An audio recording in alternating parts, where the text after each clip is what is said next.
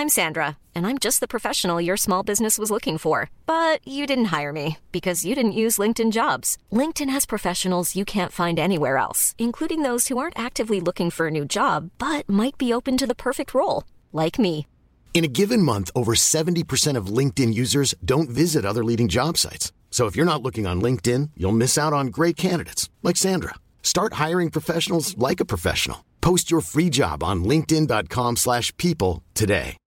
Millions of people have lost weight with personalized plans from Noom, like Evan, who can't stand salads and still lost 50 pounds. Salads, generally, for most people, are the easy button, right? For me, that wasn't an option.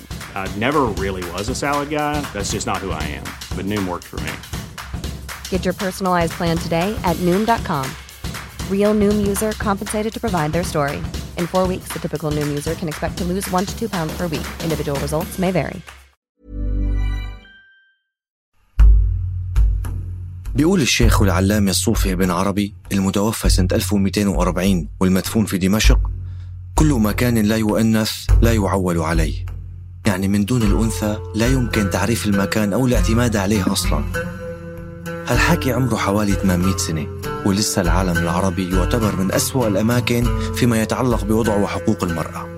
ومؤخرا وبعد انتشار ال social media عم نشوف انتشار كتير لمفاهيم وأفكار وفيديوهات ونقاشات حول موضوع المرأة في العالم العربي فهل هالنقاش حديث ووليد عصر ال social media ولا أقدم بكتير؟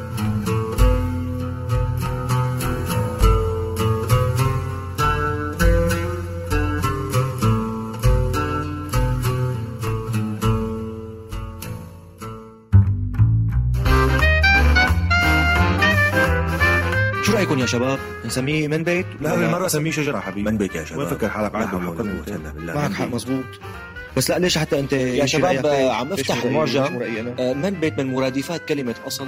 وإذا أخذنا الأصل الجذر اللغوي أهلين وسهلين ومرحبتين ببودكاست من بيت. من إنتاج صوت معي أنا بشر نجار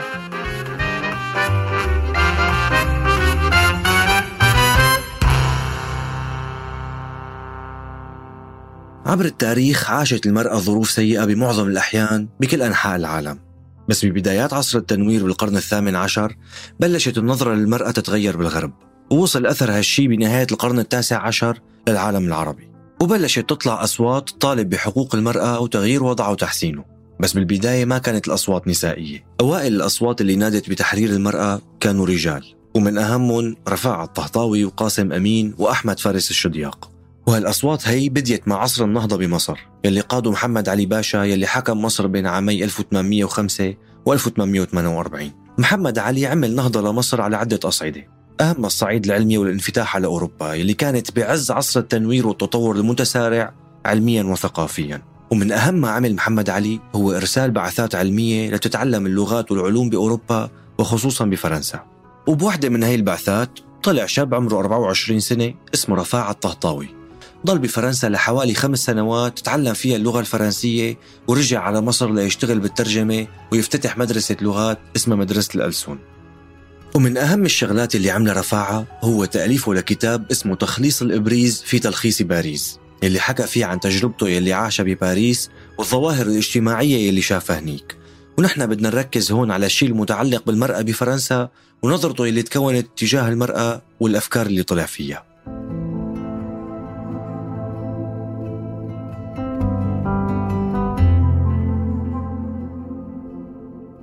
بعد عودته من باريس اشتغل الطهطاوي كتير على فكرة تحرير المرأة ومساواتها بالرجل بكل شيء بالحقوق والواجبات والتعليم والشغل واشتغل على نشر مفاهيم التطور والحداثة والحرية بالمجتمع المصري. يعني باختصار حاول ينشر فكرة اتخاذ المرأة كأخت وصديقة ورفيقة درب وحكى عن أمور كتير شافها بفرنسا خلال زيارته مثل مثلا الاختلاط بين النساء والرجال. بيقول بكتابه عزيزتي المستمعة أنه الاختلاط مو سبب للفساد. وأنه عفة المرأة ما بتجي من لبسها وشكله بل بتجي من منشأ التربية جيدة أو خسيسة على حد تعبيره. واندهش بفرنسا من المعاملة اللي بتتلقاها المرأة بشكل عام. فلا ضرب ولا إهانة ولا مذلة بل تعتبر المرأة زينة ذلك المجتمع. وحكى عن مفهوم الغيرة والشرف والحفلات وشكل النساء والرجال والبيوت وأمور تانية كتير. وبنقل عنه هالكم جملة بس لنفهم سوا ونسمع كيف كان يفكر. بيقول رفاعة الطهطاوي بكتابه المرأة مثل الرجل سواء بسواء. أعضاؤها كأعضائه وحاجتها كحاجته وحواسها الظاهرة والباطنة كحواسه وصفاتها كصفاته حتى كادت أن تنتظم الأنثى في سلك الرجل. فإذا أمعن العاقل النظر الدقيق في هيئة الرجل والمرأة في أي وجه كان من الوجوه وفي أي نسبة من النسب لم يجد إلا فرقا يسيرا يظهر في الذكورة والأنوثة وما يتعلق بهما. فالذكورة والأنوثة هما موضع التباين والتضاد.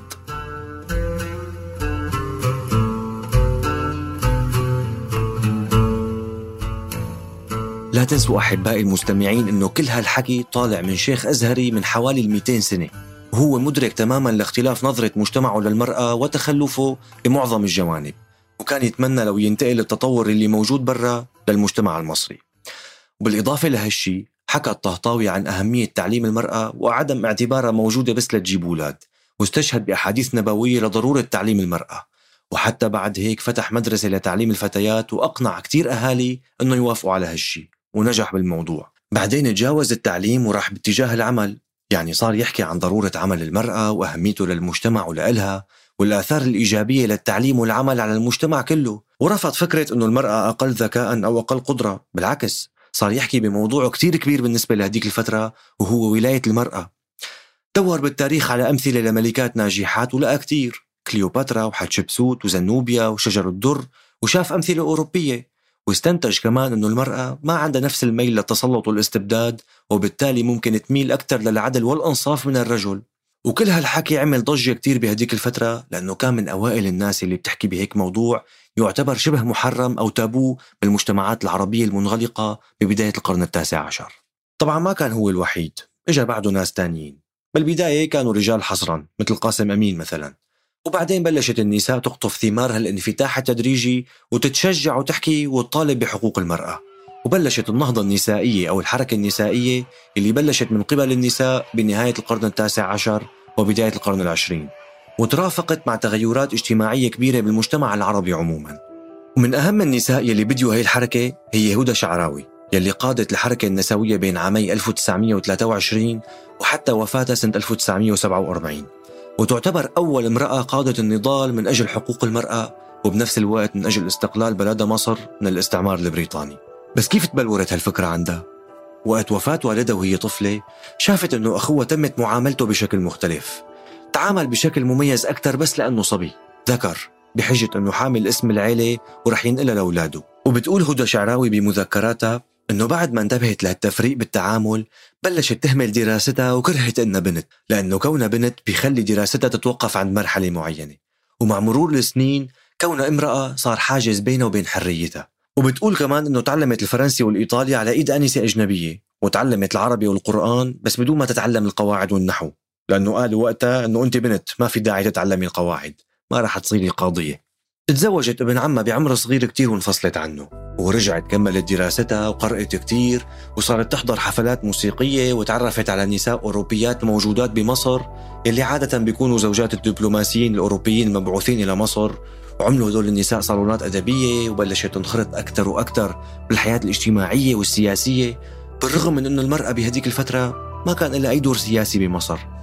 ممكن كان لها دور نضالي مثل حميدة خليل أول شهيدة مصرية في سبيل الاستقلال من الاستعمار البريطاني سنة 1919 اللي انقتلت من قبل الجيش البريطاني واستشهادها سبب عدة مظاهرات بس سياسيا ما كانت المرأة المصرية موجودة. استمر نضال هدى شعراوي في سبيل الاستقلال وترأست الجمعية المركزية للنساء في حزب الوفد المصري وصار منصبها مهم وقيادي بالدولة. وسنة 1922 أسست هدى شعراوي الجمعية النسائية المصرية وترأستها لحين وفاتها سنة 1947 وسنة 1923 حضرت المؤتمر العالمي للمرأة بروما. هي ونساء مصريات تانيات. وكانت أول مرة بتظهر بدون خمار على الوجه. والمؤتمر هاد حضروا مجموعة من الشخصيات الهامة عالميا بهداك الوقت. واستمر نشاط هدى شعراوي لتحرير المرأة ودمجها بجوانب الحياة السياسية والاقتصادية والاجتماعية. وساهمت بتأسيس مجلة المرأة المصرية وكتبت فيها. يعني بالمختصر اشتغلت على كتير جوانب لتطور وتحسن حياة المرأة بمصر. طبعا ما فينا ننسى أنه البيئة المحيطة فيها ممكن تكون مهدت لها. يعني مثلا والدها كان رئيس البرلمان المصري بعهد الخديوي توفيق. ووضعها الاجتماعي والطبقي والمادي ساعدوها بشكل كبير لحتى تعمل اللي عملته. حتى أنه في نقاد بيقولوا إنها كانت تبيض وش الطبقة الإقطاعية اللي كانت تستغل الفلاحين. طبعا هالشي ما بيقلل من جهودها وإنجازاتها. بس بنفس الوقت ممكن نقرأ الموضوع بشكل منطقي أكثر وبسياقه العام.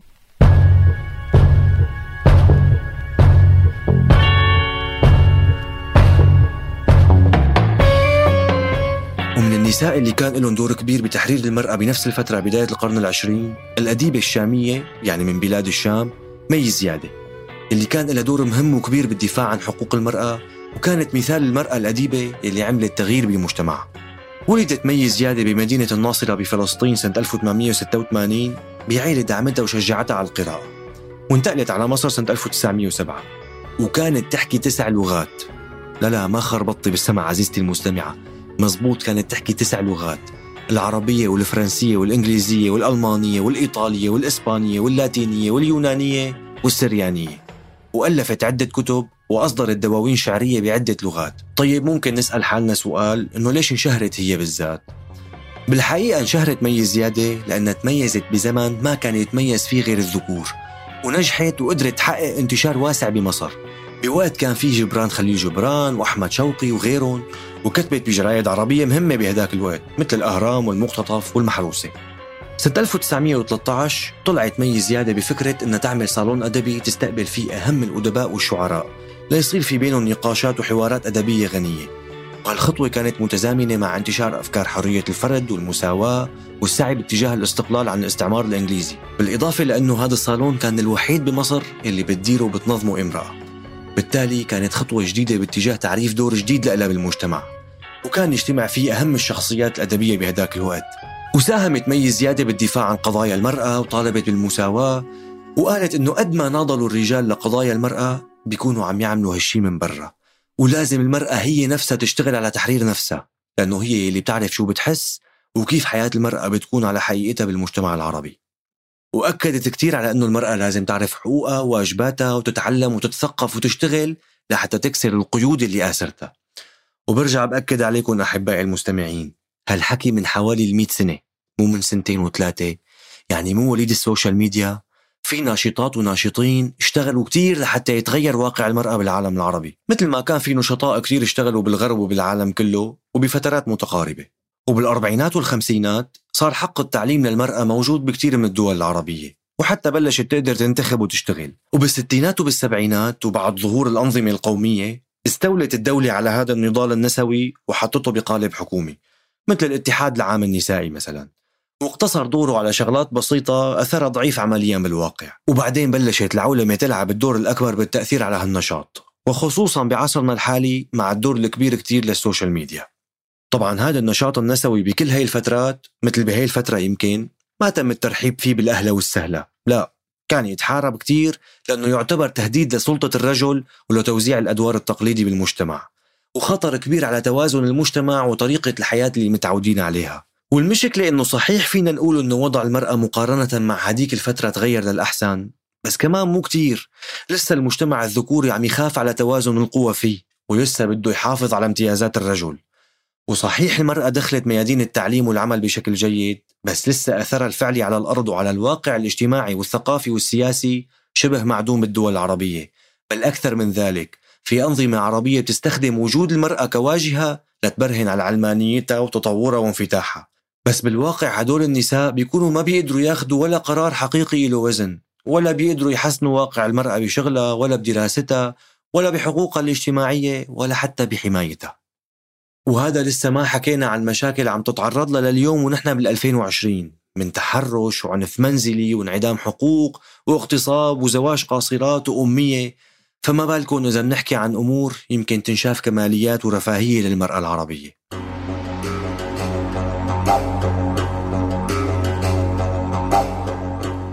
أكيد بوقتنا الحالي في كتير نساء عم يشتغلوا ويتعبوا على قضايا المرأة العربية بشكل عام ويبنوا على اللي اشتغلوه هدى شعراوي ومي زيادة والشاعرتان فدوى طوقان ونازك الملائكة وغيرهم وقبلهم الرجال اللي فتحوا الطريق شوي ليصير المجتمع يفكر أصلا بهالموضوع. بس لسه بدنا شغل كتير ونضال كتير لحتى تقترب المرأة ولو شوي من تحصيل حقوقها ببلادنا العربية كنصف المجتمع وحتى أكثر شوي مثل ما بتقول مي زيادة. لا أطلب للمرأة المساواة بالرجل. لاعتقادي أنها تفوقه سموا بقلبها والنظريات التي ترمي إلى تسويتها بالرجل تحول حتما بينها وبين عالمها الخاص الذي به وبه وحده تظل محلقة فوق كل أفق يستطيع الرجل في جده وعبقريته أن يبلغه. فالمساواة هبوط لها لا صعود. وبالنهاية أتوجه بالتحية لكل النساء العربيات أينما وجدن وحللن وأتمنى أن يصبح واقعهن أفضل. ليصبح واقعنا افضل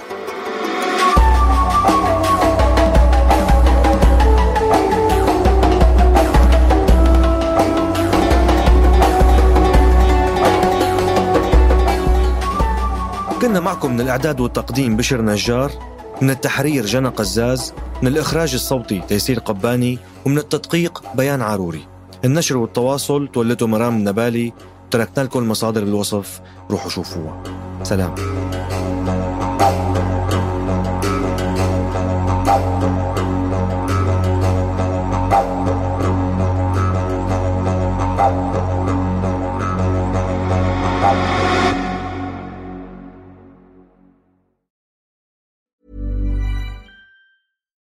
It's Paige DeSorbo from Giggly Squad. High quality fashion without the price tag. Say hello to Quince.